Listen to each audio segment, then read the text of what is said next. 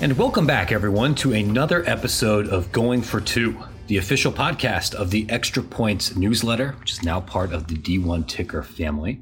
Uh, I am your host, the publisher of said newsletter, Matt Brown, and this is a very special episode because normally I'm joined via the magic of the internet by Brian Fisher. And today, Brian, where are you? I am about, uh, oh, I would say a foot and a half away from you, this, my friend. This is wild. I, I, didn't really realize this until yesterday. This is literally the first time I think we've ever actually met in person. In, in person, yeah. I think this is, uh, I guess, uh, podcasting in a post or semi pandemic era. And uh, yeah, this is uh, great to not only get to see you, but uh, do this in person for the first time. I think it, hopefully we will get down the road to where this will be the, the first of many in person podcasts. But for right now, it will have to do as we're here in fabulous Las Vegas for the SBJ and uh, Intercollegiate Forum. Yeah, honestly, I feel like that's been one of the big takeaways from this experience so far for me is that you know this this podcast and this newsletter and so much of what we've done over the last two years was launched in relative isolation.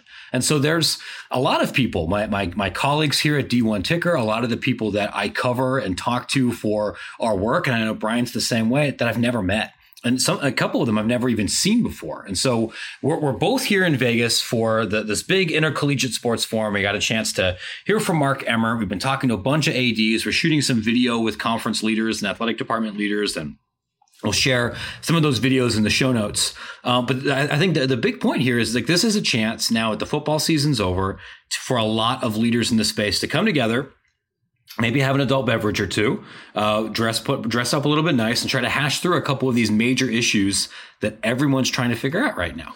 Yeah, it's wild to think uh, just uh, seeing everybody in one place uh, for the first time in, in really two years. I mean, you, you look, you've got coaches here for the National Football Foundation dinner that uh, uh, was earlier this week. You have uh, ads, you have agents, you have administrators across the board. Commissioners are here. You mentioned Mark Emmert.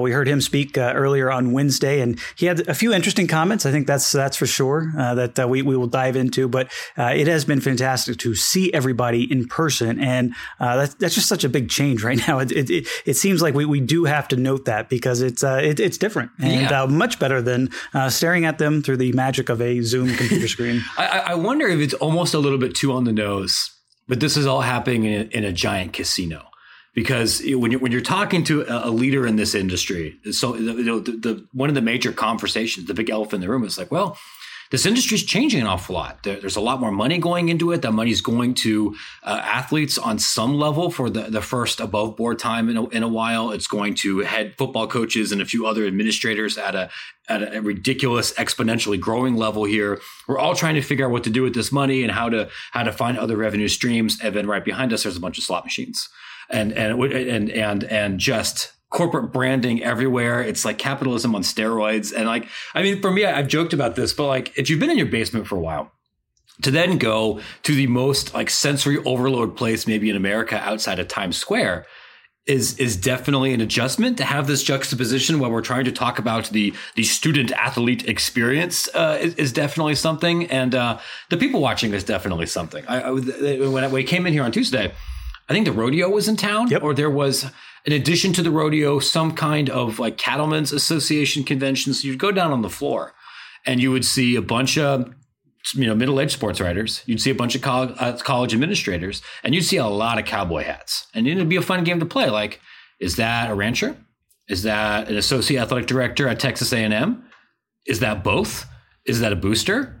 I, I don't I don't know. Like it, there was a there was a, a weird an unexpected juxtaposition, I think, of a lot of different people, which is, I, I, imagine, what happens when you come to Vegas. You just it all gets smushed together. Yeah, I mean, you mentioned sensory overload. It's it's all senses too, uh, and, and yeah, after, casinos have a smell. Yes, yes, they do. But you know, I, I mean, it has been good to, to see everybody, and uh, I think it is it has been fascinating. You know, you mentioned that game. I, I will say, you know, to, to be fair, uh, you, you, called out Texas A and M. There, none of the A and M delegation that I saw were, were wearing any Cowboys hats. So I, I, will at least put that out there for the Aggies fans uh, out there, and, and, just make a note of what, that. Which delegation did have cowboy hats? Because you you know the Texas people much better than I do. I do, and, and I don't know if uh, anybody at uh, any of the Texas schools would uh, would be bold enough to show up to something like this in a cowboy hat, but that doesn't mean I missed somebody or didn't see anybody. But uh, I would imagine just uh, knowing some of the leadership at, at a lot of those uh, FBS schools in particular uh, in the state of Texas that uh, nobody actually showed up in, in a cowboy hat. But uh, you never know. It, it's Vegas. Some people might want to let loose a little bit at the end of the night. And they, they certainly have been able to do a little bit of that as, as we've been able to relax a little bit after some long days oh, here in Las Vegas. A, a, little bit. So, I mean, and, and that, that's, that's I wanted to talk to you about here because we're to, I'm to share some more notes from this experience on extra points later this week. And, and I, we're to be sharing a lot of these videos. We don't have a ton of time right now, but I thought it might be useful for us to kind of just hop in and, and talk a little bit about the overarching themes that we've seen, what we've been hearing from talking to people, because th- this is a, one of those kind of conventions where you do have the actual programming that's happening in a conference room, but a lot of the other things are happening in the hallways. And that's part of why people come here just so they can have a chance to talk to folks. And we've been in and out of some of those conversations, but we, we haven't, we, we even, you know, us who are interested in a lot of these, these speak, the, the speakers haven't been in there because we've needed to talk to everybody else. You know, I, I I'll start with this. You know, I think one reoccurring theme that I've heard from talking to multiple conference commissioners on this trip, a couple of ADs and people that work in this field, that one of the big challenges with many of these structural issues, from constitutional conventions to conference realignment to big financial changes, is that there's not a ton of trust between a lot of uh, of these leaders, and some of that is because they're new. Some of that is because they were just actively trying to nuke or poach their own conference. Some of that is because there's wildly divergent uh, goals and needs. But I, I, do think a lot of this requires some kind of collaborative nature here, and and the, I don't think it's an accident that we've had a period of a lot of upheaval and a lot of breakdown in trust at a time when there's been a lot of turnover at every level in college sports. And people haven't had a chance to break bread or have a beer with each other yet. And and without that kind of personal interaction maybe it's harder to have that level of trust that you need to, to really have honest conversations. I think that's something towards it. I mean, honestly, I mean, you go to enough of these things, and uh, you know, the people have been coming here for, for a long, long time, and it, generally, it is pretty jovial. You know, it, it's good to, to you know talk with your peers in the industry, talk with uh, others that you might want to meet. Uh, certainly, from for those that are kind of up and coming, you want to network and yeah. Uh, you know and get get involved with uh, a lot of folks, and so you can get your name out there. But you know, at the end of the day, uh, these are competitive people. You know, and and uh, I think that has definitely spilled off uh, a lot more from the field where, where everybody definitely was used, used to be focused on, uh, you know, competing against each other to the boardroom and, and now hotel rooms and uh, now convention centers. And uh, I think that has been, you mentioned the, the collegiality of, of, you know, college conferences and whatnot. It, it definitely has changed. I, I, do sense there is a changing tenor, you know, across the entire industry. I think it's something everybody recognizes, everybody thinks is, is pretty palpable right now. And, you know, maybe between some of the changes changes uh, that we're going to get from the NCAA and uh, the college football playoff and, and whatnot. Maybe once we kind of get past those benchmarks, things will get a little bit better. But uh, you know, there's there's just a lot of distrust right now uh, amongst a lot of people, and uh, you know, I think that has, has spilled out publicly, and it definitely is is taking hold privately. Yeah, I, I'm just going to put this out here. Uh, here at Extra Points, we are happy to share some of our skills in conflict mediation. Uh, prior to blogging about college athletics, of course, I taught fourth grade and I have two small children. So I do have experience in telling two people that they have to be in the same room and learn to like each other and apologize. Um, and and for for the price of, of a single extra point subscription, I'm happy to get in there and tell a bunch of grown adults to stop acting like babies um, one of the many one of the many features that we offer here. I, I think that is a terrific pitch to any future conference people uh, that, that want to ho- host a conference and, and, hire you or hire me. Is, is that you can uh, treat them, treat ads, whoever it might be, with the the care that you treat two year olds. That's, that's right. That you, you know, everything you need to know, you really did learn in kindergarten, right? That that wasn't it wasn't just a bit. Brian, you've had a chance to talk to a lot of other people that I haven't yet. I've been, we've been at different, different places in this convention so far. What have been some of the other reoccurring themes that you've noticed since you've been here? Well, I, I, think just you know the unsettled uh, nature of, of everything that's going on. You, you, have media rights, you know, right around the corner for a couple of conferences. Either they've you know just locked them up and and, and done new deals recently, or uh, you know they're looking ahead. You know, I think uh, that, that is a big topic, not just because of the dollars involved, uh, you know, but uh, in terms of how do you get in front of your fans and, and, how do you make it easy to get in front of your fans? What are the dollars associated with that in terms of your athletic department budget? Uh, you know, I mean, you know, we've heard Mark Emmert talk about that. We've heard the conference commissioners talk about that. We've heard athletic directors talk about you know how how important a lot of those dollars are just to kind of keep this this never ending spinning cycle uh, going. And uh, I think that is something that everybody is certainly casting their eye ahead of with uh, the Big Ten coming up. You have uh, the Pac-12. Obviously, we're in, we're in Las Vegas. They just had their Pac-12 title game. They're going to be going to the table uh, with their new commissioner. So uh, a lot of change in terms of the the monetary aspect of, of college football that is, is seeping into, I think, just the general athletics trends that we've seen and we've talked about on this podcast. Yeah, I mean, with, with there, it really isn't just about money, particularly once you get below the Power Five level. It's uh, it's about exposure and it's about how you build products around what what broadcasting looks like in a very different world. It's not a shock that I think a lot of these low majors are signing really pretty short term deals because streaming, even though I think it occupies a large amount of like real estate in, in the conversation in this world, it's still a pretty small minority of like the raw number of people who watch these things. Like, I mean, like, I don't mean this as a disrespect to any of our low and mid major brethren, but like a good ESPN broadcast is getting like 4,000 people. And when you're putting something on Facebook or you're putting something on these other streaming devices, like the audience compared to what you're going to get even on ESPN Ocho on linear television is a, is a tiny chunk. And that maybe that's the, maybe that's true in 2026 maybe it's not. Maybe maybe somebody else comes into this world. Maybe we have different kind of on demand i know it's it's a it's a tired joke but like if we knew we wouldn't tell you for free. Because that that's that's the that's the really expensive question. But then not really being able to project what your revenue situation is going to look like but then even what that whole operation is going to be certainly that, that that's going to keep some people up at night that and, and, I think just the amount of money being pumped into the industry. I mean, we're coming off a, a week where we, we heard uh, some big money being thrown around at Miami in terms of luring Mario Cristobal and, and Dan, Dan as, as their AD uh, down to South Florida. Obviously, t- there's a lot of talk about Brian Kelly's new deal, uh, rumors about what uh, what Jim, Jim Jimbo Fisher was offered by LSU, uh, even even some scuttlebutt uh, about Lincoln Riley's new deal at USC. So I think just the, the coaching contracts that are being handed out at, you know, frankly, in the, in the nine figure range is um, you know know, piquing everybody's eyebrow a little bit in terms of, oh, wow, we, we didn't expect that to we to get to this place this soon. And you know, truthfully, it's it's something that's been in the works for a, for a long time. I think you know when when Mel Tucker you know kind of had rumors and, and signed his ninety five million dollar deal, everybody's like, wow, like you know he, he's won sixteen games and he's he's worth ninety five million, and now the market is is paying even more than that uh, for, for, others. Now, certainly you know a little bit more accomplished if you're you're talking about Brian Kelly or, or Lincoln Riley and whatnot, but uh, I think the the coaching contracts is is a big talking point, not just uh, among coaches who, who, hope to get one of those, but yeah. uh, they're athletic directors that are uh, finally forced to, you know, kind of look at the market and say, I, have got to come up with $20 million. Yeah. And, and it's not just that, right? Like it's not only do is the going rate now for a high level P5 coach opening, whether you hire somebody that's like that accomplished or experienced or not, excuse me, that's 7 million plus right? And uh, that's not just an Ohio State or Alabama number. Like that might end up being a Syracuse-ish kind of number in, in the near future. But then it's all the all the other spending that comes with that.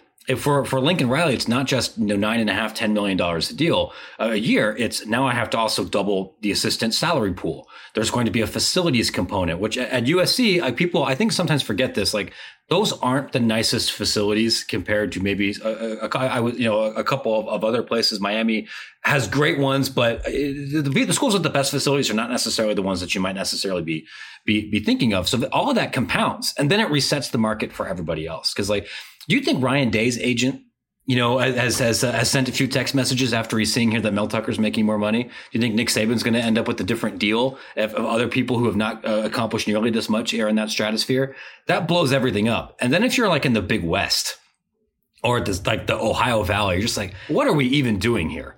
Um, it, it, it's it's even more clear that you're just not playing the same sport. Well, I think that that in particular, that note about not playing the same sport has been brought up to me a couple times by, by people. You know, you, you look at from whether it's assistance poaching and, and just not being able to match those offers. Even if you're a Power Five school, you can't really compete sometimes with yeah. the Ohio States and the SEC programs of the world that want to invest that money in their football program. Uh, you know, you you do try to be financially prudent. I think everybody does. You know, and, and tries to be. Uh, but at the end of the day, if it takes an extra million or two in order to land that coach that uh, you know is going to win the press conference that you know is going to, uh, you know, win the headlines and and truthfully help you out on the field, uh, you're probably going to end up doing it because there's going to be a bo- booster or a donor that is going to write that check for you. And so I think that changing calculus for for a lot of ADs in particular, um, you know, is something that is going to be something to track, not just this week and, with all this news fresh, but I think going forward in terms of what the market is dictating and, and how uh, you know schools are, are going to kind of comes to grips with that, uh, not just at the, at the Power Five level, but but on down because uh, at this point it might make sense for for some coaches to go be an analyst at a Power Five school because uh, they could end up making more. You, you might not be on the field uh, like you would at uh, say a smaller FCS program, but when you're not having to struggle to, to pay rent or or do those things because that money's just not there at, at certain levels of football, um, you know, I, I think it, it, it's changing the nature of uh, you know pathways to these careers, and uh, that's something the, the entire industry is, is coming to grips with. You you see this a little bit, I think, at the lower end, especially with college football, but also on some level with college basketball, and a lot with Olympic sports, where an assistant coach will realize that I will have a better quality of life and sometimes a significantly better salary at the high school level or potentially the club or outside of this of, of this system level. If you are a high school coach in Georgia at a good, but maybe not elite, but a, a, good program, you're going to probably work fewer hours and make more money than you would be as a running backs coach in the Sun Belt. Uh, and then that's true here for a couple of other states. And you're, you're right. Now that, that may be trickling up. It's not unheard of for a head coach of like a MAC school to become an offensive coordinator or become a you know an, an assistant uh, for a Power Five school. We just we see this every cycle. Oh, just like. at LSU, Frank Wilson being paid quite a bit to resign from McNeese from, State from to go to LSU. Yeah. yeah. right. Like at the FCS level, that that's not uncommon at all. We think we just saw with with Maine. I think it's not happened like twice in a row. You you move up there, and we're not at the point where I think you're going to see somebody leave like Rutgers to go be a position coach unless they're about to be fired. But but that day could potentially happen. And it speaks to the, this other, I think, uh, more existential question that I've heard a couple of people verbalize, and I, I you know we'll talk about this I think more later this week. Um, and it's it's this question of uh, fundamentally what do we want to be in? Do we want to, are we in the entertainment business or are we in the education business? And when you know, Mark Emmert was asked about this um, during his talk today, and he said, "Well, it's both." And I think he correctly pointed out, "Hey, what was the first uh, you know intercollegiate sporting event? Like you know extra points readers might know this, but you know this was it was a rowing event between two Ivy League schools in the state where neither neither school was, but from like a railroad company that was trying to promote his line and his hotel holdings, and it was pretty explicitly a, a commercial enterprise that nobody actually got paid for. Uh, I think it's you know it's correct to kind of draw that line all through the 1920s as it's tried to be both, but we're, we're at a point now where it's really not sustainable to continue at the operation where, where we are.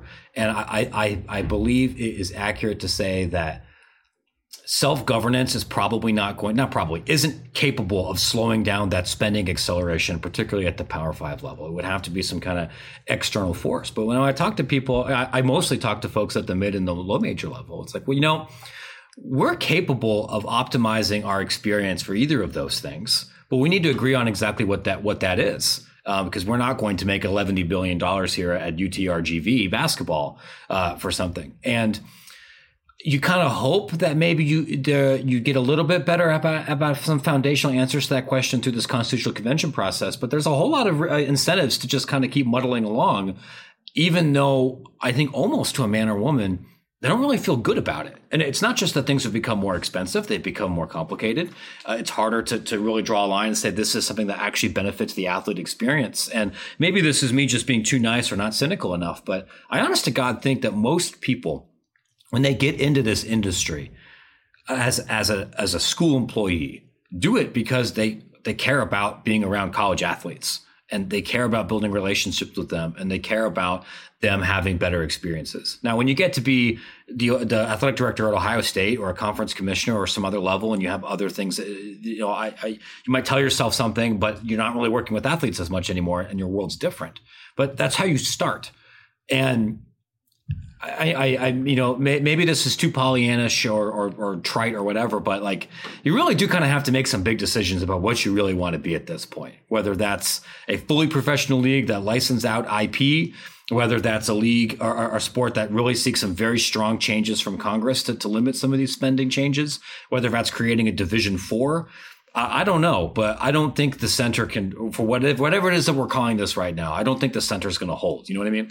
Yeah, I mean, I think that is the the big topic. Uh, you know, obviously there's an NCAA convention going in on in January. We'll have potentially college football playoff expansion news, which uh, uh, is going to be a big thing for the sport in terms of just who is, is getting what in terms of money if that ends up happening uh, in January. But I think the, the future of the NCAA definitely is going to be much more deregulated. You hear that uh, quite a bit now is, is the NCAA kind of stepping back from, from their authority and delegating more things to the schools and the conference. And, yep. you know, a lot of people in, in the conferences and schools are like, well, well what does that mean? Like, so are, are we, you know, and uh, I think what does that mean is, is, is the question that's being asked a lot. Um, you know, they, they truthfully don't know the answer of, of what uh, things might look like come August of next year. Um, you know, I think there's there's still a lot of work to be done.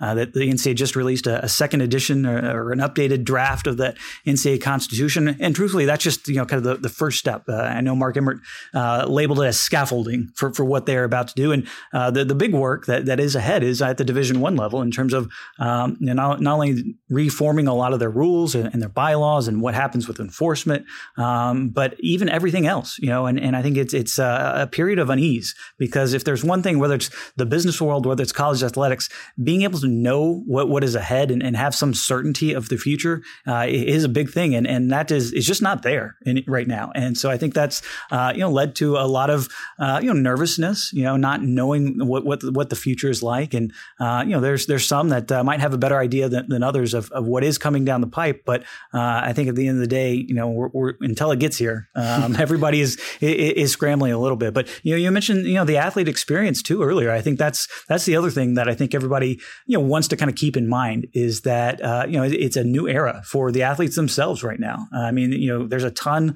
a ton. Let me emphasize a ton of NIL companies uh, that have sprouted up in the last six months that have, are and they are all here and they are all here. Yes, absolutely. And and I mean, you know, rightfully so. This, these these type of events, you usually have those type of companies uh, pop up and and and try to showcase their what they're kind of selling to ads. I think there's more vendors here there, especially especially on like this day in the in the conference. And by tomorrow, it'll be almost exclusively vendors. Yeah, all the athletic directors are off now going to other sporting events, but unquestionably a huge part of this event. But you know, I, I think NIL, you know, have, after really the initial shock to the system, you know, it's like what what what is happening, and then everybody kind of kind of understood and, and got their their legs on uh, you know underneath them, and now now it's uh, kind of new deals and and new changes to the system that uh, maybe everybody was uh, uh you know not expecting. I mean, I heard a lot of skepticism surrounding uh, some of the bigger group NIL deals. Um, you know, there, I know the the Miami one in particular has come up a few times with folks that I've talked about. there's there's one at Texas Texas now. Uh, even even the more I think more positive influences at uh, uh, in terms of those group licensing deals at like uh, you know BYU, uh, which we've talked about on this show. Mm-hmm. Um, you know, there's just you know kind of intrigue in terms of how are those deals being done? How how are they you know applying to the regulations that the NCAA has set forth? How are they applying to state regulations? And and truthfully, that's just another unknown that's out there. Is um, you know what happens if either your state legislature or the Congress itself starts to get involved in, heavily involved in NIL again? Um, that's that's that's up in the air. I, I, don't think we'll see anything certainly out of Washington D.C. Uh, based on everything I've heard, but uh, I would I would anticipate uh, there's still going to be talks. There's still going to be committee hearings in front of the Senate and House, and uh, that uh, can always make a, a, few folks like uh, Mark Emmert nervous when they get called to Washington. Yeah, I, am and. I, I will uh, be a little bit more forceful here, I think, based on, on what I've been hearing and honestly what was even shared over the podium today. There's not going to be name, image, and likeness anything no. the rest of this year there's not going to be much much of anything at all this year. And uh, quite frankly, I think if a federal bill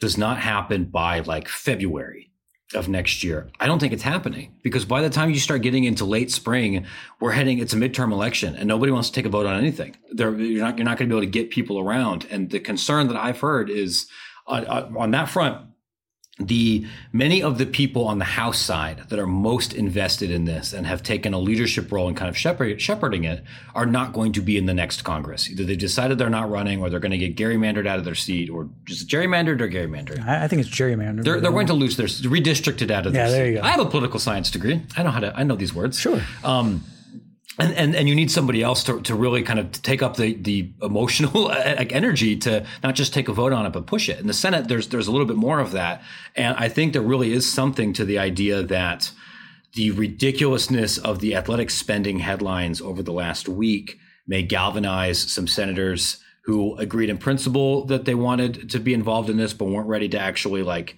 be inv- involved given that other priorities are happening. It just has to happen very, very quickly. I, I mean, I, I think honestly, I would be shocked if there's a bill ever you know, I mean, I just think that's just the kind of the fractured nature of the system right now, and I, I have a healthy dose of skepticism. You, you mentioned uh, just having the midterms coming up. You know, you never know what the political mood and, and, what the two parties want to do. As much as everybody's talking about, yeah, we would love to do this uh, cross political issue, uh, we have just seen no action really in terms of actual movement on things. And uh, if they don't end up pushing something through by, like you said, February, I, I have a healthy dose of skepticism that anything is, is going to be done. And it, it, it might not, and, and and not to get too explicitly political, even though this is a, a audio and, and, a newsletter that, that does that sometimes. A lot of what we're talking about, about this uncertainty about the future, lack of interdisciplinary trust between, between actors here, major transformational forces ha- happening all at once. That is a college athletics story. And some of these changes are unique to college athletics but it's also an American society story. That's an institutional story. Now you're depending on Congress on some level, which is orders of magnitude more dysfunctional than anything in college sports. I don't feel like that's especially partisan to say. As much as, you know, the athletic directors at Oklahoma and Iowa State are probably not like going to be best friends right now. Um, uh, you know, there, there hasn't been a college sports January 6th. Uh, I can't think of many institutions, whether that's political, civic, educational, financial, that are not experiencing this level of uncertainty on, on a number of different things. So, as much as we want to get in the weeds about this being a college sports thing, it's hard for me to think of too many other facets uh, in in American life or American business where you don't have some of that same unease right now. Very, very cool. Merry Christmas. Yeah, right? I mean, I, you know, it's funny because you know Mark Emmert on stage uh, on, on, Wednesday. I mean, he he, he kind of flubbed the line, and, and I think he, he obviously said it and, and probably didn't think about it holistically. But there there is some truth behind uh, him saying that college presidents have, have one of the tougher jobs. Now he yeah. said the he, toughest. He said the toughest job in America. Now, we, we will definitely disagree on that one. Yeah, we uh, your your tweets are, are good and correct. And um, for all of the things that Mark Emmert is good at, this setting, knowing how his how his words will be interpreted by the masses, is not one of those things.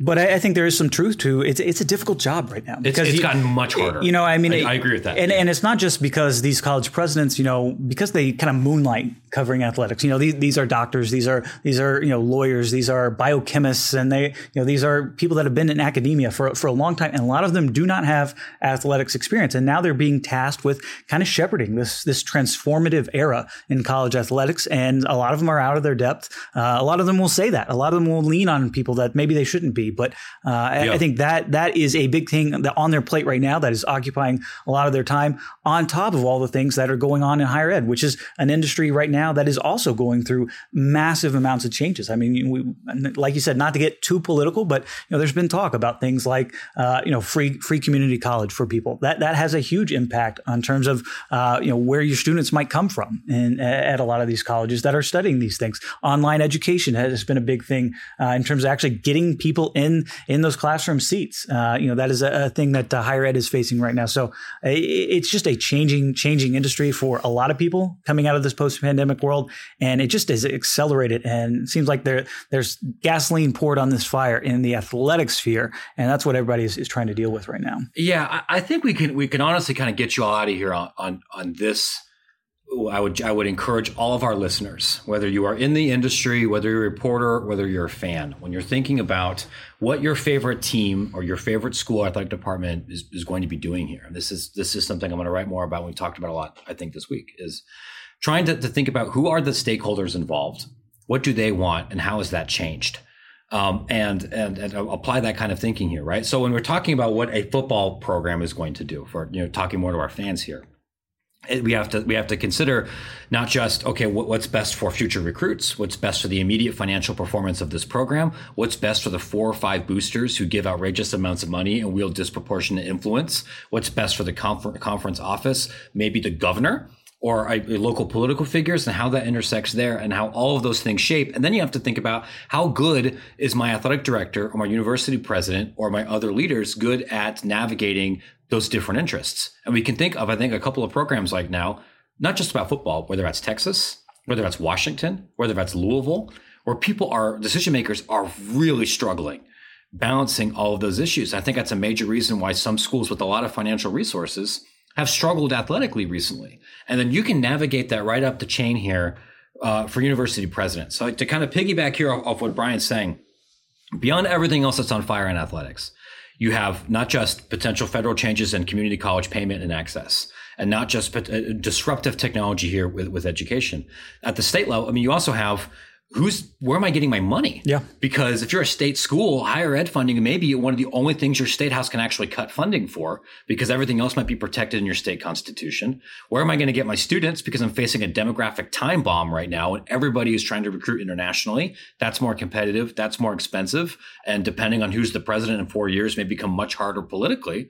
And then what's my relationship like with my other stakeholders? If you are a, I, again, sorry to, uh, you know, this is just the truth if you're a lawmaker in Idaho and you're a conservative or in a, couple other states, there is a it is in your political best interest to run against the concept of higher education. You're going to go drag people in for hearings about critical race theory or about free speech on campus, and you're going to go try to make it seem like your local state institution is is one gigantic Oberlin graduate seminar. And every bit of, of time that your president and your legal team and your administration has to address that gets sucked away from not just athletics but the rest of your school. And those and some of those people um, are, are big are big donors. And so for state institutions who now the, the, the, the job university president i think this is what Emmert was really trying to get a hold of here even independent athletics is much more political explicitly partisan political than it might have been um, maybe 20 years ago. And so all of this framework impacts what the Constitution Convention is going to look like, what happens with your athletic department. It, it changes who, who, you're recruiting. It changes how that money is spent. And so, the, the, like, that's the, the the I think the question we have to ask ourselves whenever we see a decision, right? Is who who else is pushing them in that decision? How well is that person kind of navigating those those couple of interests here, whether that's political or financial or cultural? The, the stuff's so much messier now. That that is a huge part of the calculus, and and I would you know truthfully say it's been interesting too walking around here talking with folks uh, to see who's who's energized by taking on those challenges. You know, there's there are select few that kind of love to kind of get their hands dirty and and get into the nitty gritty on some of these details because not only is it what they have been kind of tasked to for for their entire lives now uh, as as administrators, but uh, you know they they truly do revel in in what this future of this industry can be. And then there's there's also the others that you can just tell have had the bags under their eyes and uh, are are tired and, and definitely need a break. And that's not what they signed up for. That yeah, this is not. And then I mean that is the other thing that I think uh, is kind of the undercurrent to this is just there's there's a lot of people leaving the industry right yep. now. There's a lot of new faces that have come in certainly, but uh, you know there's there's a lot of folks that uh, you're used to seeing at these events that are no longer there. Whether that's through an early retirement, whether that's through uh, you know they're taking consulting gigs or uh, really just exiting for a different part of life altogether. You know I think that's that's something that uh, has been talked about, maybe a little bit more hushed tones and, and, and a little bit smaller circles. But uh, I, I, do think that's uh, an overarching theme for a lot of these administrators is just how am I dealing with everything that is going on, and, and how do I truthfully prevent a little bit of burnout. Uh, because I think that's a that's an industry pressing issue that uh, is, is affecting everybody from the athletes themselves all the way up to their their coaches, uh, administrators, and all the way up to the president's levels that are dealing with all yeah, this. It's very explicitly about the athletes themselves in this case. It's not an accident that everyone you talk to wants to talk about mental health support and everything. It isn't just because of COVID, and it isn't just because being an athlete's a really hard job. I, I say job deliberately here, but everyone's burning out. I'm burning out, right? Like, and and and and that's that's that that's how it is. Um, we're going to dig into a couple of these kind of questions and more explicitly on extra points later this week. Um, be sure to check the show notes there. You can find it at extrapointsmb.com. You can find it on our sister publication, D1 Ticker which you should also subscribe to because it's free. It's been an invaluable resource. I use that to build extra points. I use that to, uh, Brian uses that to help build out some of the video and audio work here that he does. We're also going to share some of the videos that we have been doing here. Um, Listen, I, I I put on a sports jacket and a tie for like three consecutive days, and so I'm going to make sure that everybody you know sees all of the the, the, immense labor that, that came with that because I'm used to just being in in, in home field and uh, and gym shorts this whole time. So. Um, it's, it's, it's great to do this in person. It's great to talk to everybody here in person. We're going to be sharing a lot more of what we've been learning in the future. Um, thanks for listening, everybody. We'll, we'll, we'll catch up with you next week.